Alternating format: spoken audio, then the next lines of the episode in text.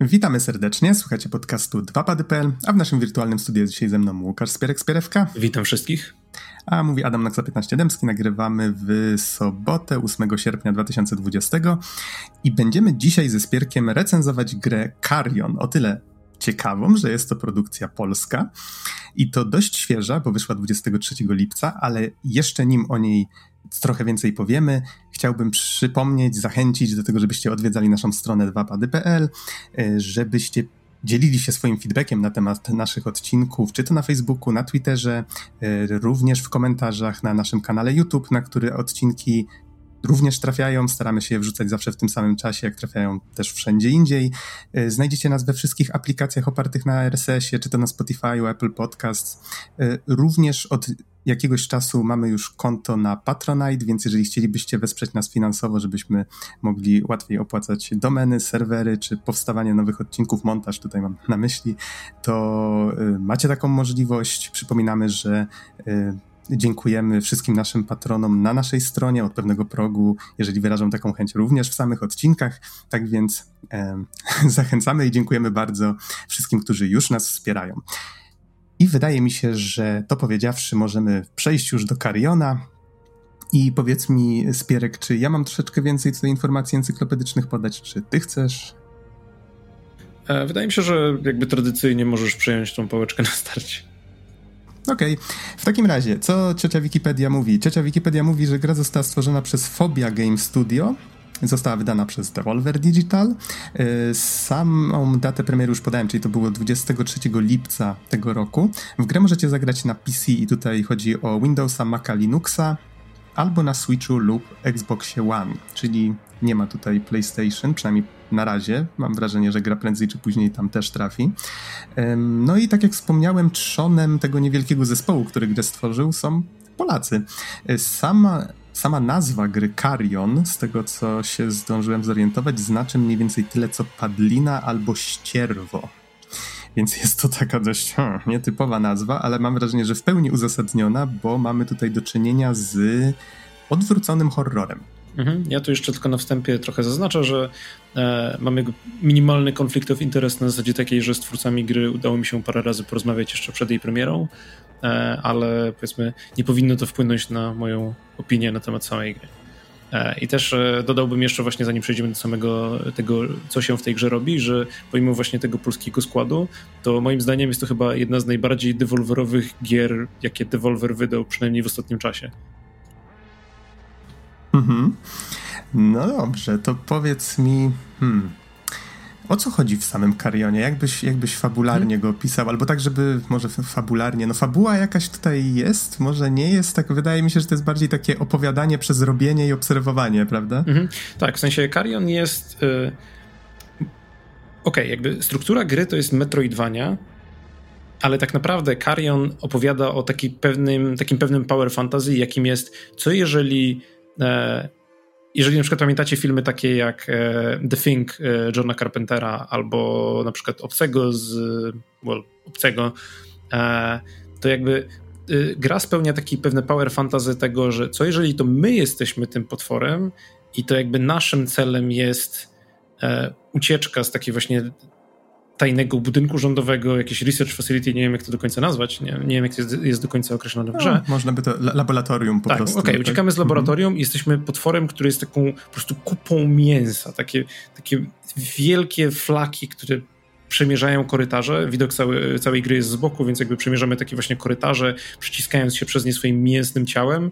E, jest to o tyle interesujące, że sposób, w jaki zrobiono system ruchu, jakby jest też na tym oparty. W sensie nie kierujemy takim normalnym, e, e, normalną jakby postacią, która ma na przykład dwie nogi albo coś w tym stylu i sobie biega, tylko jeżeli ktoś z was kojarzy na przykład taką, no już trochę teraz starą grę indie Mushroom Eleven, gdzie podróżowaliśmy właśnie takim trochę grzybem, którego mogliśmy modyfikować, to tu jest troszkę podobnie, przy czym nie wiem, czy Nox miałeś okazję grać na padzie czy na myszce?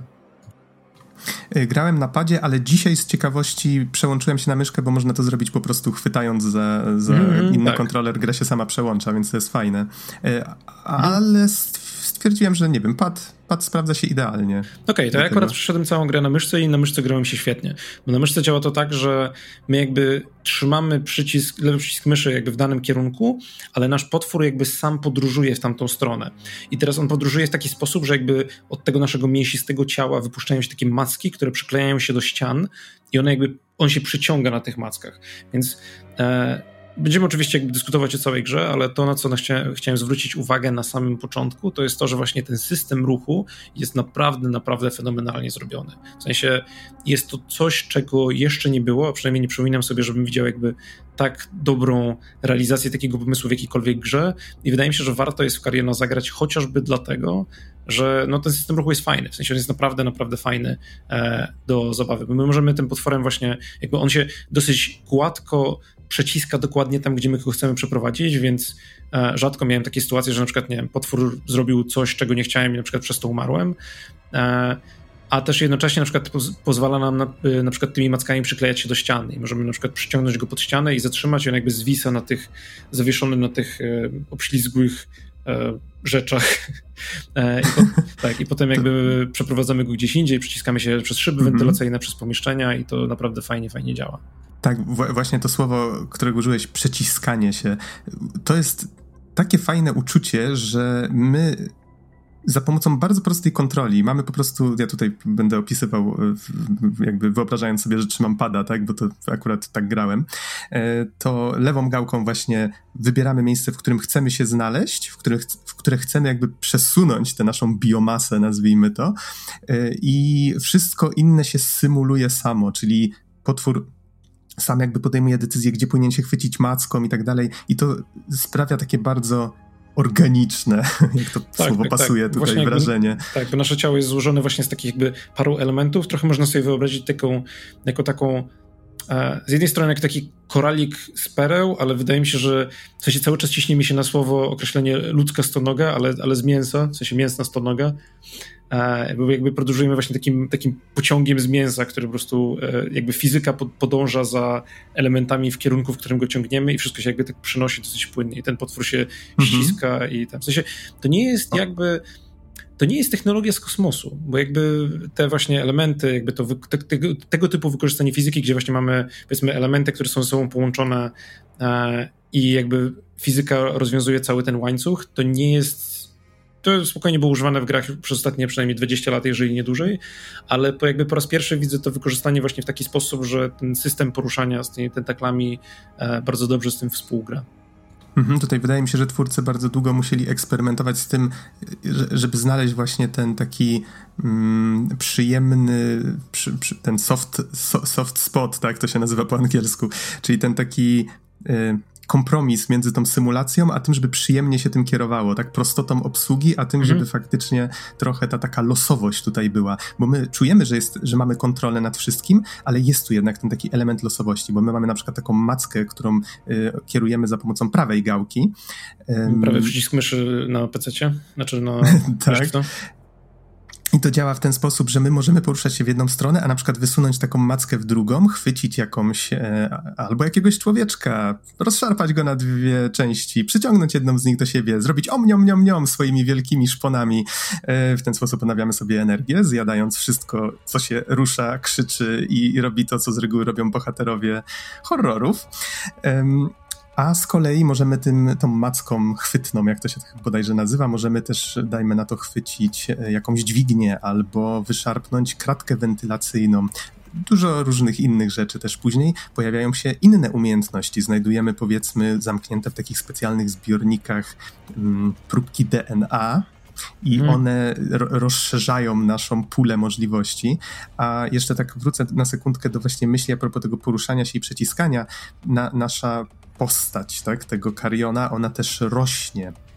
W sensie z czasem możemy się stawiać więksi, co też sprawia, że te umiejętności, które zdobywamy, one mm, na przykład część z nich jest ograniczona tylko do pewnego rozmiaru naszego. Tak. Czyli y, mamy powiedzmy kilka stopni jakby te, tej, tej naszej biomasy i każdy z nich ma swoją jakby tam wytrzymałość. Jeżeli zadawane nam są obrażenia jakąś bronią palną, miotaczami ognia, no różne rzeczy się e, w horrorach tak pojawiały, którymi bohaterowie starali się bronić przed tego typu zagrożeniami, więc i my stajemy jakby po, po drugiej stronie barykady i obrywamy tym wszystkim, co jest bardzo fajne.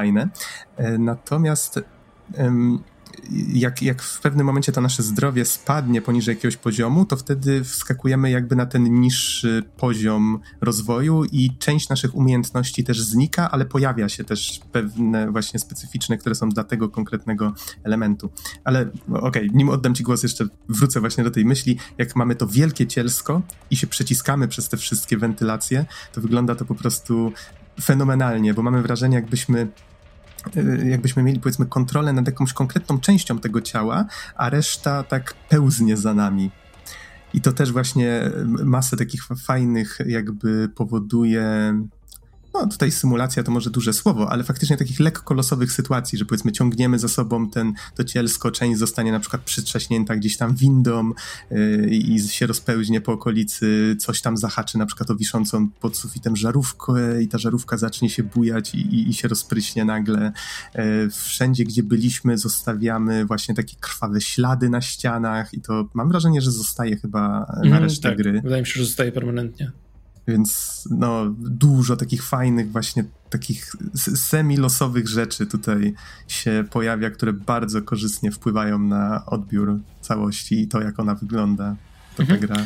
No, właśnie jakby te rzeczy, o których wspominasz są dosyć ciekawe, aczkolwiek e, i teraz jakby rozpływaliśmy się dosyć długo nad tym systemem ruchu, ale chciałbym przejść do jakby właśnie wspomnienie o całej strukturze gry, czyli o tym, o czym mówiłem chwilę temu, mianowicie cała gra jest, struktura całej gry to jest metroidwania.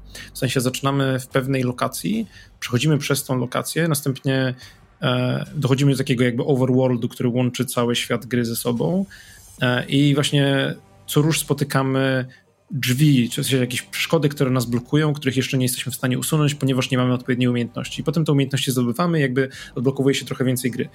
Ale moim zdaniem, jakby pierwsze, dajmy na to 20 do 30 minut gry jest najbardziej fan, bo wtedy mamy, e, wtedy jakby przechodzimy przez taką liniowo, liniową oskryptowaną, znaczy no nie oskryptowaną, ale taką liniową sekwencję korytarzy, które uczy nas jak grać w tą grę, ale też jest zbudowane właśnie w taki sposób, żeby no jakby dobrze pokazać graczowi o co chodzi, wytłumaczyć wszystkie mechaniki, ale też pokazać ciekawe sytuacje, a następnie chwilę później właśnie, wydaje mi się, że to jest po zdobyciu drugiego upgrade'u czy coś w tym stylu, gra rzuca nas trochę na głęboką wodę, gdzie jakby lądujemy w tym hubie i gra mówi, ok, to teraz sobie znajdź, gdzie masz iść. I problem jest taki, że kiedy przechodzimy przez ten początkowy etap gry, który nas jakby przerzuca przez różne pomieszczenia, przez niektóre z nich przechodzimy naprawdę szybko, w sensie tak 3-4 sekundy, a potem jakby lądujemy w tym hubie i gra mówi, ok, to teraz nie masz mapy, bo nie ma w grze żadnej mapy, e, nie ma tak naprawdę wskaźników, dokąd masz iść. Jest, jest mechanika echolokacji, która pokazuje, gdzie są najbliższe save pointy, ale one jakby nie pokazuje nam tego na całej mapie, tylko pokazuje nam jakby ekran od nas, czy dwa ekrany od nas. Więc tak naprawdę ta mechanika echolokacji, chyba że ty inaczej odczułeś, ale dla mnie była kompletnie bezużyteczna. E, I teraz e, jakby, no mówię, w sensie lądujemy tak w miejscu, w którym nie jesteśmy za bardzo w stanie się zorientować, bez żadnej wskazówki tego, gdzie mamy iść, i musimy sobie przypomnieć, gdzie po drodze minęliśmy jakieś miejsce, które teraz jesteśmy w stanie popchnąć dalej, bo mamy umiejętność, która do tego służy. I właśnie w standardowych grach typu Metroidvanie, właśnie wszystkie Metroidy, wszystkie Castlevanie, Bloodstained, etc., wszystkie jednak mają te mapy, które pozwalają nam mimo wszystko bardzo łatwo się jakby zorientować, że okej, okay, tutaj jest jakieś miejsce, gdzie jest przerwa, gdzie na przykład tego nie zbadaliśmy do końca. E, więc prawdopodobnie mogę zacząć od tego, ale w Carionie mamy jakieś tam, mamy jakieś biomy, bo na przykład są lokacje, które są właśnie takie bardziej ale laboratorium, są lokacje, które są trochę bardziej na przykład tropikalne, więc jakaś różnorodność tam występuje, ale moim zdaniem nie jest to wystarczająco, żeby pomóc graczowi się odnaleźć. Ja na przykład przynajmniej 4 czy 5 razy w trakcie rozgrywki miałem taki moment, gdzie byłem taki, to gdzie teraz? Dokąd mam teraz iść? Co ja mam teraz zrobić? Bo, bo ja naprawdę nie wiem. No i po prostu jakby krążymy po tym świecie gry, szukając tego jednego miejsca, gdzie teraz jesteśmy w stanie się przepchnąć. Mhm. Y, tak, to jest dość ważny temat, który teraz poruszyłeś, bo powiem ci, że ja osobiście właśnie chciałem unikać trochę nazywania tego Metroidvanią. Z jednej strony tak, mamy tutaj taki semi-otwarty świat, nie wiem, czy tutaj można nazwać to platformówką, ale okej, okay, faktycznie obserwujemy akcję jak w typowej platformówce, tylko że właśnie ten sposób poruszania się zmienia tutaj tak dużo, że, mm -hmm. um, że ta gra no, faktycznie jest taka wyjątkowa na swój własny sposób. E, natomiast... Może, możesz to nazwać tentaklówką. Tentaklówką, haha, dobre. E, powiem ci tak, podobało mi się nawet to, że w tej grze nie ma mapy, bo może, może trochę inaczej to ujmę. Znaczy powiedzmy gra, tak, podoba i, gra, mi się... i, tak nas, mhm. gra i tak nas popycha cały czas we właściwą stronę.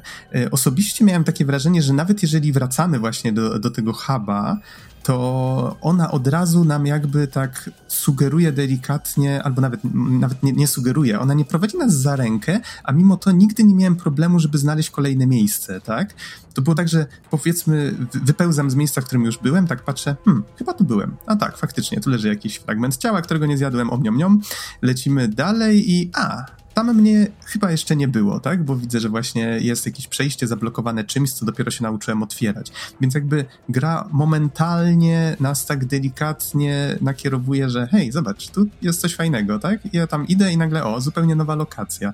I dopiero pod koniec, jak już mamy możliwość, powiedzmy, zwiedzenia wszystkiego i dajmy na to, mm, nie zwrócimy uwagi na jakiś delikatny komunikat, bo jest tak, że na przykład w niektórych miejscach zamiast powiedzmy przez megafony słyszeć, że ktoś mówi, tutaj nie, nie ma w ogóle dialogów, ale pojawiają się czasami na ścianach napisy właśnie ta, ta, takie nie wiem, na lotnisku chociażby, tak? Takie, takie wyświetlacze LEDowe, które po prostu przesuwa się tak, tekst po nich. Tak. I tam na przykład jest napisane, że prosimy tam personel, żeby zjawił się tu i tam. I to jest z reguły dla nas jakaś podpowiedź, że właśnie z tego miejsca powinniśmy ruszyć do, do innego. Sęk w tym, że jakby te komunikaty, one się chyba nie zmieniają, więc jak wrócimy nie, do komunikaty się zmieniają przez całą tak? grę. Jakby bo Ale... zwracam faktycznie na to uwagę i to jest tak, że jak przechodzimy przez kolejne etapy gry, no to jakby te mhm. komunikaty się zmieniają, też w tych samych miejscach się zmieniają, ale mój problem był taki, że ten tekst okay. leci za wolno, a my jesteśmy za szybcy i parę razy po prostu jakby nie chciało mi się stać te 30 sekund czekać, aż ten cały tekst przeleci, żeby zobaczyć, co tam jest napisane, e, tylko po prostu leciałem dalej. W sensie jakby doceniam to jako ideę, bo faktycznie w grze nie ma dialogu i właśnie całe jakby informacje tekstowe są przekazywane w ten sposób graczowi, jakby z myślą, że gracz jest w stanie to przeczytać, ale potwór jakby nie dałby na to faków.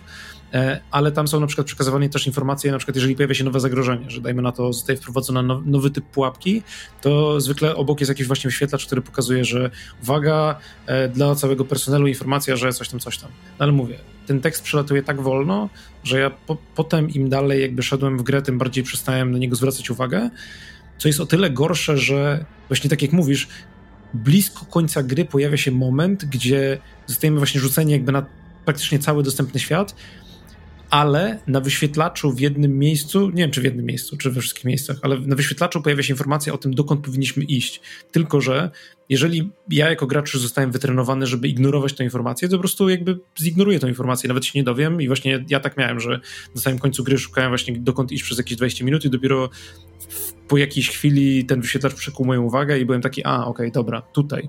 E, a też tym bardziej, że e, jakby inny problem jest taki, że na tym wyświetlaczu jest właśnie powiedziana konkretna nazwa, że jakby proszę udać się do sektora takiego i takiego, e, ale ja nie pamiętałem, gdzie te sektory były. W sensie nie pamiętałem, który się nazywał w ten sposób. I to jakby, again, łączy się z tym brakiem mapy, który tworzy te problemy. Bo też sposób, w jaki świat gry jest połączony, jest dosyć specyficzny, bo jakby e, używam tego porównania do Metroidvania, ale prawda jest taka, że to nie jest właśnie taka do końca Metroidvania, gdzie cały świat jest jednym otwartym światem, tylko to jest właśnie bardziej tak, że mamy hub, który jest łączony z tymi lokacjami za pomocą takich portali, które. Ech, nie, no nie da się tego nazwać inaczej. Wygląda jak odbyt. Po prostu wygląda jak odbyt, taki mięsny, pulsujący ten. Więc wchodzimy do tych hmm. portali i one. Ciekawe skojarzenie. Nie tylko ja je miałem, ponieważ pierwotnie dokładnie ta jakby grafika tego portalu e, była ikoną na Switchu i musieli ją szybko zmienić. E, I wow. nikt, nikt, nie wie, jak, jak w ogóle przeszło przez cenzurę Nintendo, ale to mniejsza. E, więc jakby przechodzimy przez to, przez ten mięsny portal e, i on nas ląduje, jakby potem po przejściu przez niego lądujemy właśnie w takiej innej lokacji.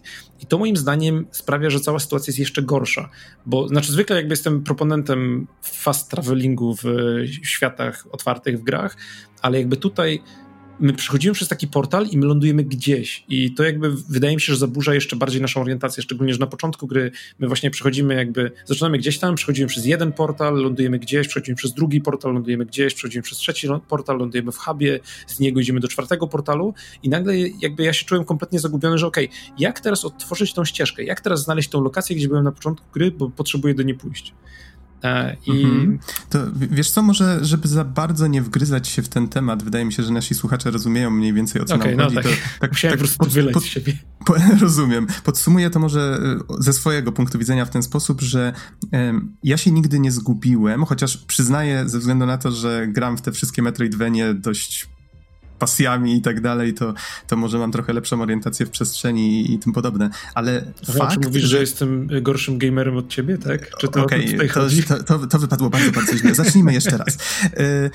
Grając miałem przeczucie, że faktycznie, jeżeli mm, grałaby osoba, powiedzmy, z mniejszą orientacją w przestrzeni, albo nawet ja, gdybym skręcił w jakąś złą stronę, to mógłbym się zgubić. Ok, miałem takie przeczucie, chociaż czasami sprawdzałem, czy faktycznie da się gdzieś cofnąć i nie jestem pewien, czy twórcy czasami nie blokują specjalnie pewnego obszaru. W sensie mam, miałem takie odczucia, że y, przez jakby przez ciąg gry jesteśmy wrzucani na taką ścieżkę, która sprawia wrażenie, jakbyśmy mieli to, y, tą swobodę poruszania się, ale tak naprawdę cały czas jesteśmy gdzieś tam na tej takiej y, linii zaplanowanej przez twórców, tak? I tutaj musiałbym to oczywiście zweryfikować dokładnie i po prostu przechodząc grę jeszcze raz, sprawdzając wiele szczegółowych rzeczy. Ale taki wniosek od siebie, ja nie zgubiłem się nigdy, ale mam wrażenie, że w kilku momentach tej gry, jeżeli się coś przeoczy, to da się to zrobić, mhm. tak? I faktycznie ten brak mapy może wtedy przeszkadzać, yy, i jestem pewien, że są, będą osoby, którym będzie to prze, przeszkadzać. Natomiast myślę, że to trochę dodaje do takiego mm, efektu zagubienia. Podobało mi się to, że nie ma tam tej mapy, dlatego że ten chaos, który z tego w pewnym momencie zaczyna wynikać, tak? Okej, okay, skręcamy w lewo, skręcamy w prawo. W sumie to nie wiem, gdzie jestem, ale pełznę. Pasuje do tego, czym my właściwie w tej grze jesteśmy, tak? Wiesz co, wydaje mi się, że jakby prosty sposób na rozwiązanie tego, który pasowałby do mechaniki świata, znaczy jakby pasowałby do estetyki świata, to gdybyśmy mogli sobie zostawiać markery jak w Breath of the Wild. W sensie, żebyśmy mogli zostawić taką właśnie mięsną mackę w punkcie, do, który, do którego chcemy wrócić, bo widzimy na przykład, że tutaj jest ewidentnie ściana, której jeszcze nie możemy przekroczyć i jeżeli odpalamy echolokację, to ona nam wskazuje te punkty, bo w ten sposób można by bez mapy mieć takie właśnie, że sami sobie zostawiamy marker, że ok, tu chce się pojawić później. I no ale nie, jakby zrezygnowano, znaczy no, nie zrobiono nic w tym stylu i moim zdaniem to może być problematyczne jeszcze bardziej dla niektórych osób, dla mnie już było problematyczne, że było parę takich momentów, gdzie po prostu byłem taki, okej, okay, dobra, teraz pokręćmy się po okolicy przez 20 minut, żeby znaleźć, dokąd mamy iść. Mhm, okej, okay, okej, okay, rozumiem. Um, przy czym wydaje mi się, że jak mhm. ktoś podejdzie do tej gry w ogóle nie traktując jej jak, jak Metroidvania, tylko po prostu taką liniową um, grę zręcznościowo-logiczną, bo tak właściwie planowałem ją opisać. To jest właściwie taka gra logiczno-zręcznościowa, gdzie musimy podejmować sprytne decyzje, jak powiedzmy o, obejść jakieś zabezpieczenia dookoła, tak? Jakiegoś przeciwnika, zajść od tyłu. A jest to bardzo proste, bo mamy tutaj masę różnych kratek wentylacyjnych, które nam pozwalają odwzorowywać jakieś sytuacje z horrorów, że ktoś już idzie z tym pistoletem w tamtą stronę. A, to jakaś jakaś macka, spójrz za siebie, om, niom, niom, niom.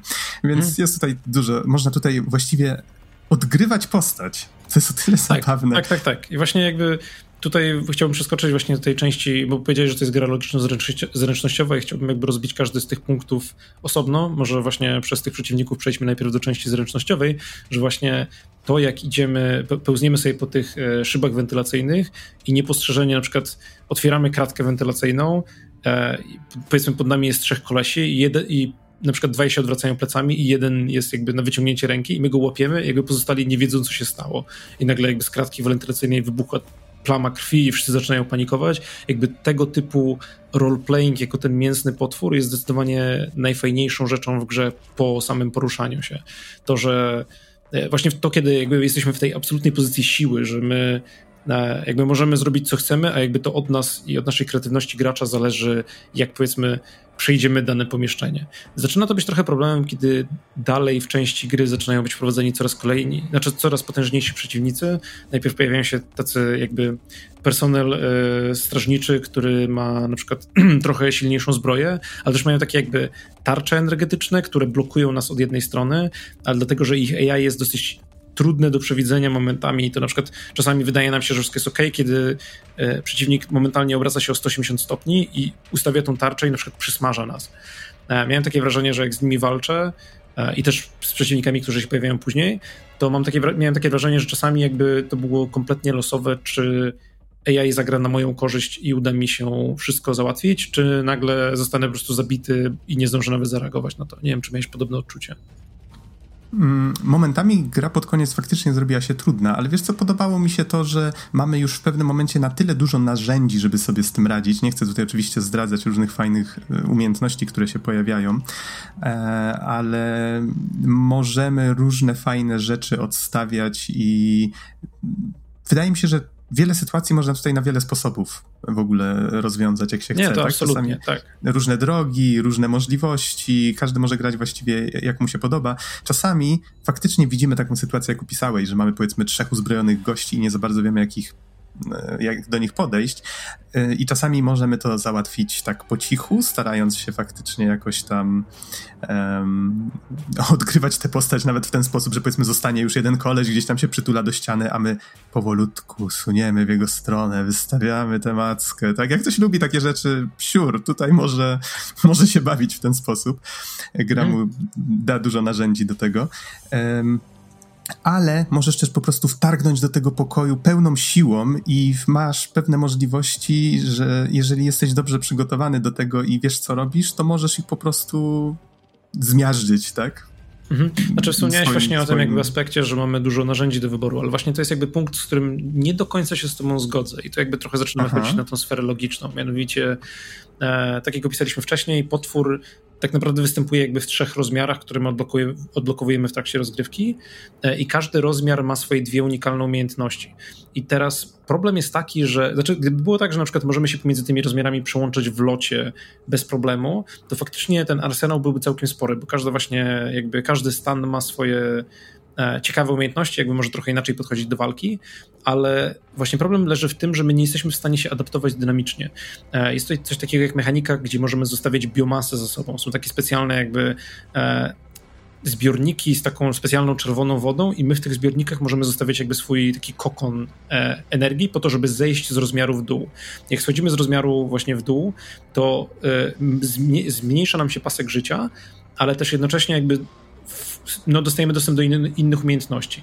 I teraz, e, jeżeli chodzi o walkę, no to właśnie problem jest taki, że my nigdy prawie nie możemy tego robić w walce. Są pojedyncze pomieszczenia, które na to pozwalają, ale w większości przypadków, e, jeżeli wchodzimy do jakiegoś pomieszczenia w jakimś rozmiarze, to już jakby to pomieszczenie musimy przejść w tym rozmiarze, przez co przez całe pomieszczenie mamy dostęp do tylko dwóch umiejętności. A też każdy jakby rozmiar ma swoje, powiedzmy, inne podejście do walki. W sensie, jak jesteśmy najmniejsi, no to wiadomo, że się trochę bardziej skradamy, jesteśmy trochę bardziej ostrożni. Jak jesteśmy więksi, to właśnie jesteśmy po prostu taką force of nature, które wpada i robi, robi zamieszanie. E, no ale właśnie mówię, jakby moje wrażenie było takie, że takie sztuczne ograniczenie arsenału nie sprawia, że możemy właśnie eksperymentować aż tak bardzo, tylko jakby trochę bardziej nas lokuje w konkretnym archetypie. Co jest jakby w pewnym sensie jest preferowalne, bo możemy, bo jakby twórcy mogą ustawiać na przykład, że ok, jeżeli są pewni, że w tej walce na przykład będziesz miał tylko najmniejszy rozmiar, no to mogą tą walkę przygotować troszkę inaczej, no ale problem tego jest taki, że wtedy nie mamy aż takiej swobody zabawy tego. I właśnie trochę się to łączy z tymi, ale trochę się to jakby jest też informowane przez zagadki, bo właśnie przez całą grę mamy takie różne łamigłówki, gdzie właśnie na przykład powiedzmy musimy zacząć w rozmiarze drugim, e, coś tam zrobić, potem się cofnąć i zostawić biomasę, żeby móc wyjść w rozmiar pierwszy i coś tam innego zrobić. E, tylko, że mhm. pro, problem jakby z tym systemem, że jakby rozumiem, że to działa jakby w, raz w też estetyce świata ma to sens, że jakby rośniemy i, i mamy te inne umiejętności, etc. E, ale pro, i jakby to, że designerzy wtedy, kiedy chcą, ograniczają naszą pulę umiejętności, ma sens do tego, żeby robić ciekawe zagadki. Problem, który ja miałem jest taki, że sprowadza się do tego, że na przykład robimy jakąś zagadkę, e, przechodzimy trzy pomieszczenia, żeby coś tam zrobić, po czym musimy się cofnąć na sam początek, zostawić ten kokon, pójść tam, zrobić to, wrócić się, wziąć kokon z powrotem i tam. I się robi z tego tak dużo takiego niepotrzebnego backtrackingu, miałem zdanie, miałem wrażenie. Nie wiem, jak ty to To znaczy takiego nie, niewielkiego, no bo to faktycznie to są takie zagadki, powiedzmy, umiejscowione w kilku sąsiadujących pokojach, gdzie w jednym pokoju na przykład mamy właśnie tę zupę pierwotną, w której możemy zostawiać ten kokon i e, tę swoją biomasę, mhm. tak? I faktycznie pod koniec gry miałem wrażenie, że te zagadki już faktycznie zmierzają w taką stronę, że idź tam, wróć, idź tam, wróć. Mhm. Ale to dopiero tak powiedzmy ostatnie nie, nie, nie, no właśnie mówię, mówię o jakby powiedzmy ostatniej godzinie gry, że mm -hmm. wtedy już się ale, zaczyna to robić takie dosyć irytujące, bo wtedy też jak mm -hmm. mamy te wszystkie trzy rozmiary, no to jakby jest tego najwięcej, że czasami musimy coś tam zacząć jednym, coś tam zrobić no drugim. Tak, tak. Ale osobiście mi to nie przeszkadzało, bo powiem ci, że faktycznie ten mechanizm sprawił, że to jest taka gra logiczna momentami i to, to było całkiem fajne. Przy żadnej z tych zagadek jakoś nie zablokowałem się nigdy, po prostu płynąłem sobie przez tę grę, więc bardzo fajnie mi się grało. To może jest dobry moment przy okazji, żeby wspomnieć mniej więcej ile gra trwa, bo nie, tak, mówiliśmy, że ona wcale nie jest długa. Tak, ona trwa około 4 godzin, więc jest mhm. to bardzo przyjemna gra, której osobiście nie polecam przechodzić na raz, mimo że może niektórzy tutaj poczują ja się przeszedłem na raz. Tak? Ja wsiadłem tak? jakby jednego wieczoru i skończyłem o pierwszej, więc też mi zajęła okay. jakby 3 do 4 godzin. Okej, okay, bo powiem ci, że ja grając w nią stwierdziłem, że okej, okay, to na razie mi starczy, tak? I to była powiedzmy godzina, czy tam pół. Mm. Potem znowu sobie usiadłem, tak znowu z godzinkę.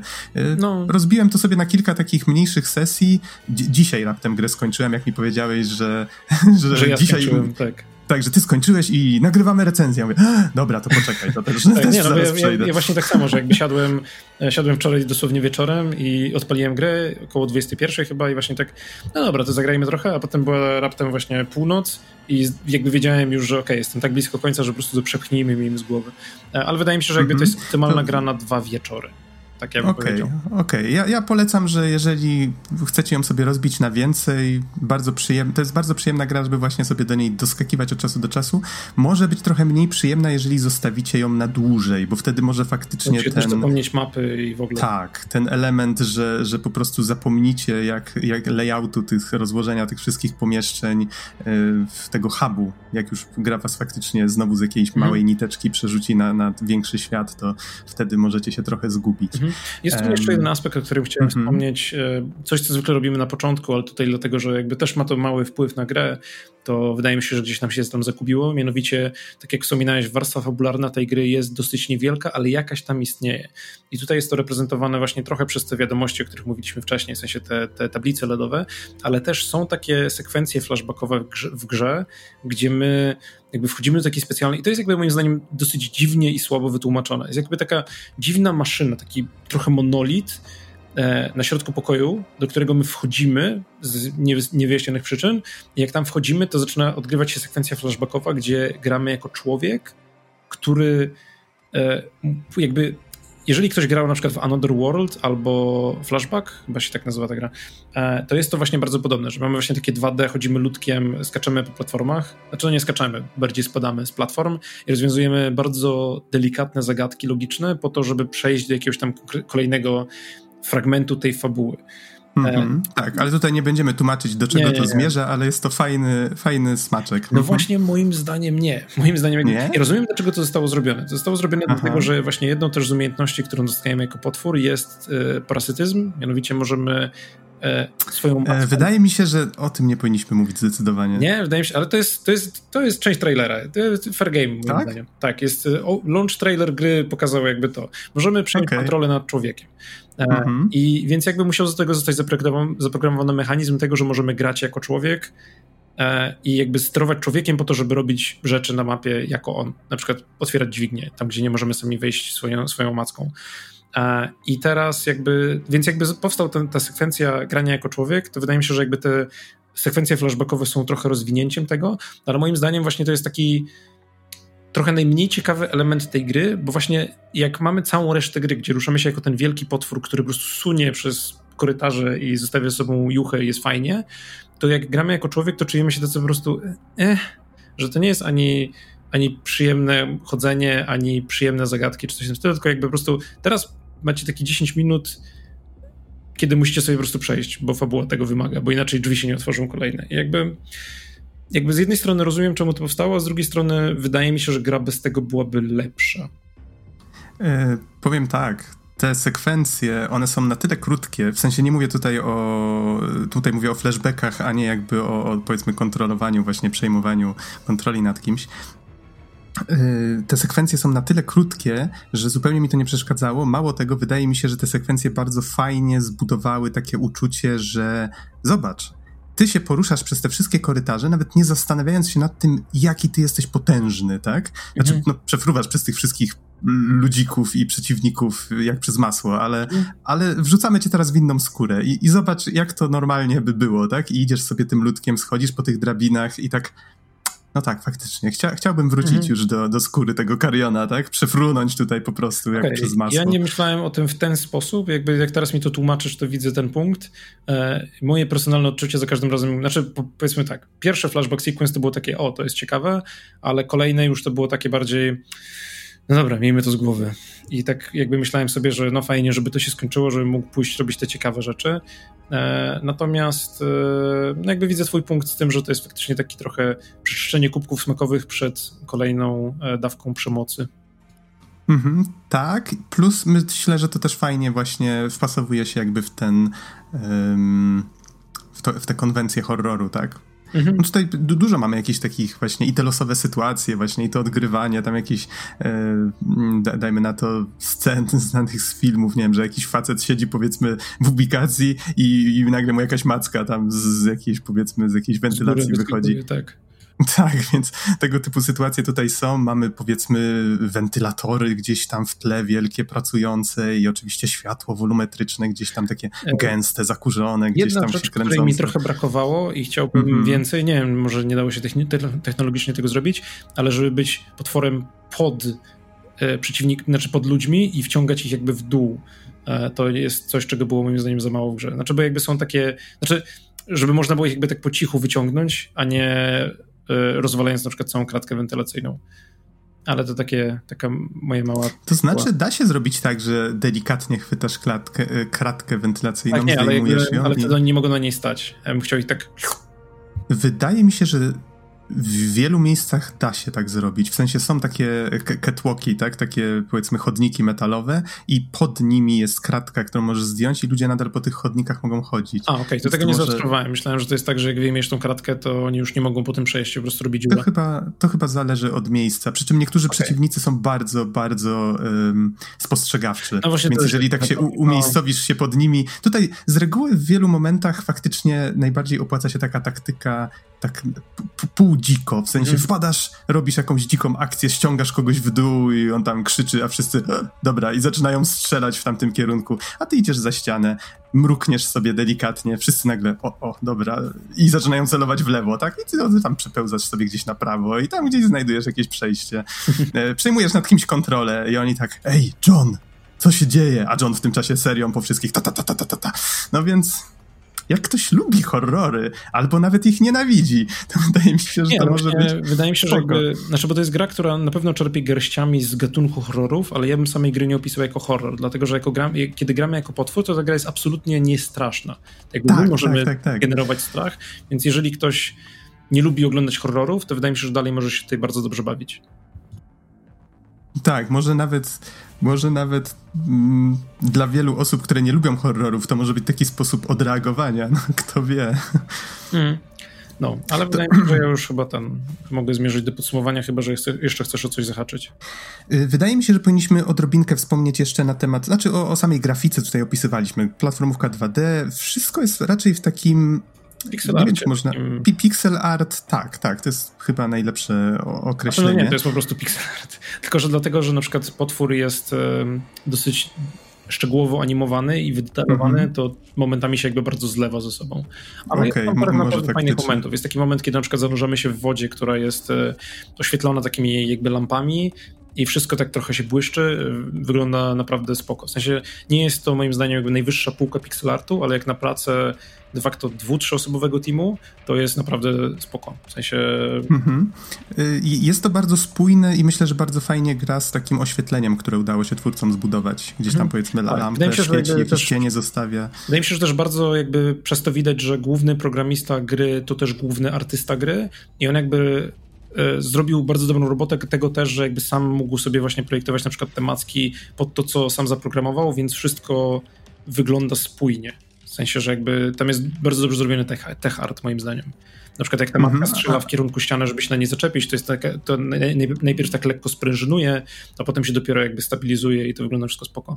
Tak, tak, to całe poruszanie się to jest takie lewitowanie z lekkim poślizgiem, tak, no, świet, mhm. świetna rzecz, naprawdę takie nowum, które warto, po, warto poznać. Tutaj chciałem jeszcze jedną rzecz wspomnieć a propos otoczeń, że faktycznie miejsca, które zwiedzamy, one są dość różne. Mamy takie jakby biomy w obrębie tej, tej bazy, którą zwiedzamy. Ale to chyba tyle, jeżeli chodzi o, o samą grafikę. Już chyba więcej nie ma się co na ten temat rozgadywać. Bardzo fajnie właśnie, nie wiem, tam jakieś zniszczenia, te fragmenty ciał, to wszystko już wspomnieliśmy, że to zostaje, więc... Jedna rzecz, która mnie jakby... zastanawiała, to jest to, czy mhm. animacje postaci są rotoskopowane, czy nie. Bo niektóre, szczególnie na przykład właśnie jak mamy te flashbacki albo to ten parasytyzm, to kiedy jakby jakby postać człowieka wstaje z ziemi, to jakby animacja jest taka dosyć szczegółowa i nie znam odpowiedzi na to pytanie, ale ciekawy byłem grając, czy właśnie to jest rotoskopia, czy to jest jakby ręcznie animowane w ten sposób. Przez rotoskopię masz na myśli, że... że... robisz wideo, a potem obrysowujesz klatki na podstawie wideo, bo jest jakby Tak jak pierwsze Prince of Persia, Na tak? przykład, tak, tak, tak. Okej, okay, okej, okay, rozumiem. E, no to nie wiem, nie mam pojęcia. Natomiast o muzyce chciałbym chociaż odrobinę wspomnieć. Jest naprawdę bardzo klimatyczna i pasuje do konwencji horroru. Właściwie mam wrażenie, że jest tak żywcem inspirowana właśnie, tutaj wspomniałeś wcześniej Obcego, wspomniałeś The Thing e, Carpentera, które no świetnie jakby pasuje do, do inspiracji, tutaj widać to w wielu mhm. miejscach. E, za muzykę odpowiada Chris Velasco i musiałem... To nie jest przypadkowe nazwisko. To nie jest przypadkowe nazwisko. Mnie tak właśnie trochę zaskoczyło. Czy ja powinienem go znać? Zaglądam na wiki i o kurde, ten człowiek ma takie portfolio, że, że faktycznie aż mnie dziwi, że go, że go nie rozpoznałem, tak? Resident Evil 7 chociażby, Darksiders 3, e, co my tu mamy? Overwatch. Bloodborne, mm, Assassin's Creed Unity, StarCraft 2, Heart of the Swarm, e, Mass Effect 3, mm, Soul Calibur 5. Credibility się zgadza. E, God of War trójka, bla bla bla, mógłbym tutaj mówić i mówić. E, ale też jakby sama oprawa dźwiękowa też moim zdaniem jest bardzo dobrze zrobiona. Gra wspiera F-Moda, -hmm. czyli takie jakby rozwiązanie, które pozwala na powiedzmy trochę bardziej zaawansowaną pracę na dźwięku w obrębie samej gry i tutaj jakby robi to, robi to różnicę. W sensie w momencie, kiedy my właśnie wydajemy dźwięki, to, to postaci ludzkie na przykład robią takie ha? E, ale w taki przekonujący sposób. Kiedy kogoś do, do, jakby łapiemy, to roz, rozbiegają się krzyki, kiedy rozwalamy elementy otoczenia, to właśnie są takie metaliczne, mięsne odgłosy. To wszystko brzmi bardzo, bardzo fajnie. Mhm. No dobrze, to powiedz mi, jak, jak, chcemy zakończyć tę recenzję? Polecamy? Wydaje mi się, że polecamy. Znaczy tak, przez recenzję byłem, przez większość recenzji wydaje mi się, że byłem mega krytyczny. Tak jak ty byłeś tą stroną, która bardziej mówiła, nie, nie, jest spoko, to ja byłem tą stroną, która bardziej mówiła, ale to mi się nie podoba, to mi się nie podoba, etc. Natomiast e, to i tak wydaje mi się, że mogę polecić tę grę. W sensie e, nie jest to nie jest to dzieło wybitne, moim zdaniem. W sensie jest, jest to bardzo jest to dobra lub bardzo dobra gra, w zależności od tego, jak bardzo lubicie tego typu konwencję albo tego typu rozgrywkę, która ma ewidentne wady, głównie polegające na swojej strukturze, ale z drugiej strony jakby ten właśnie system ruszania się, ten system, jakby sama mechanika gameplayowa jest na tyle dobrze zrobiona, że moim zdaniem warto jest zagrać chociażby dlatego. Szczególnie, że gra jest teraz dostępna, nie wiem na jak długo oczywiście, e, w Xbox Game Passie, więc jakby za cenę abonamentu wydaje mi się, że spokojnie możecie sobie przetestować, e, nawet jakby jeżeli nie, nie dociągniecie do końca, chociaż gra nie jest długa, e, ale nawet jeżeli chce, mielibyście zagrać tylko godzinkę, żeby jakby wyczuć ten system ruchu, to wydaje mi się, że warto. Mhm. To ja dodam tylko od siebie jeszcze, że jeżeli faktycznie szukacie jakiejś takiej fajnej, niedługiej, co jest według mnie bardzo dużą zaletą. Jest bardzo dużą zaletą. Tak, jest bardzo dużą zaletą. Dobrze skrojonej gry, która ma swoje tam pewne wady, ale powiedzmy sobie szczerze, jest na tyle świeża, że można je spokojnie zignorować i po prostu cieszyć się tym, czego w innych grach nie znajdziecie. Y, jeżeli przemawia do Was taka fantazja, że w horrorach z reguły próbujemy przeżyć w obliczu nieposkromionej siły, a tutaj to my jesteśmy tą nieposkromioną siłą, no to nie pozostaje nic innego, jak po prostu sięgnąć po grę i dobrze się bawić.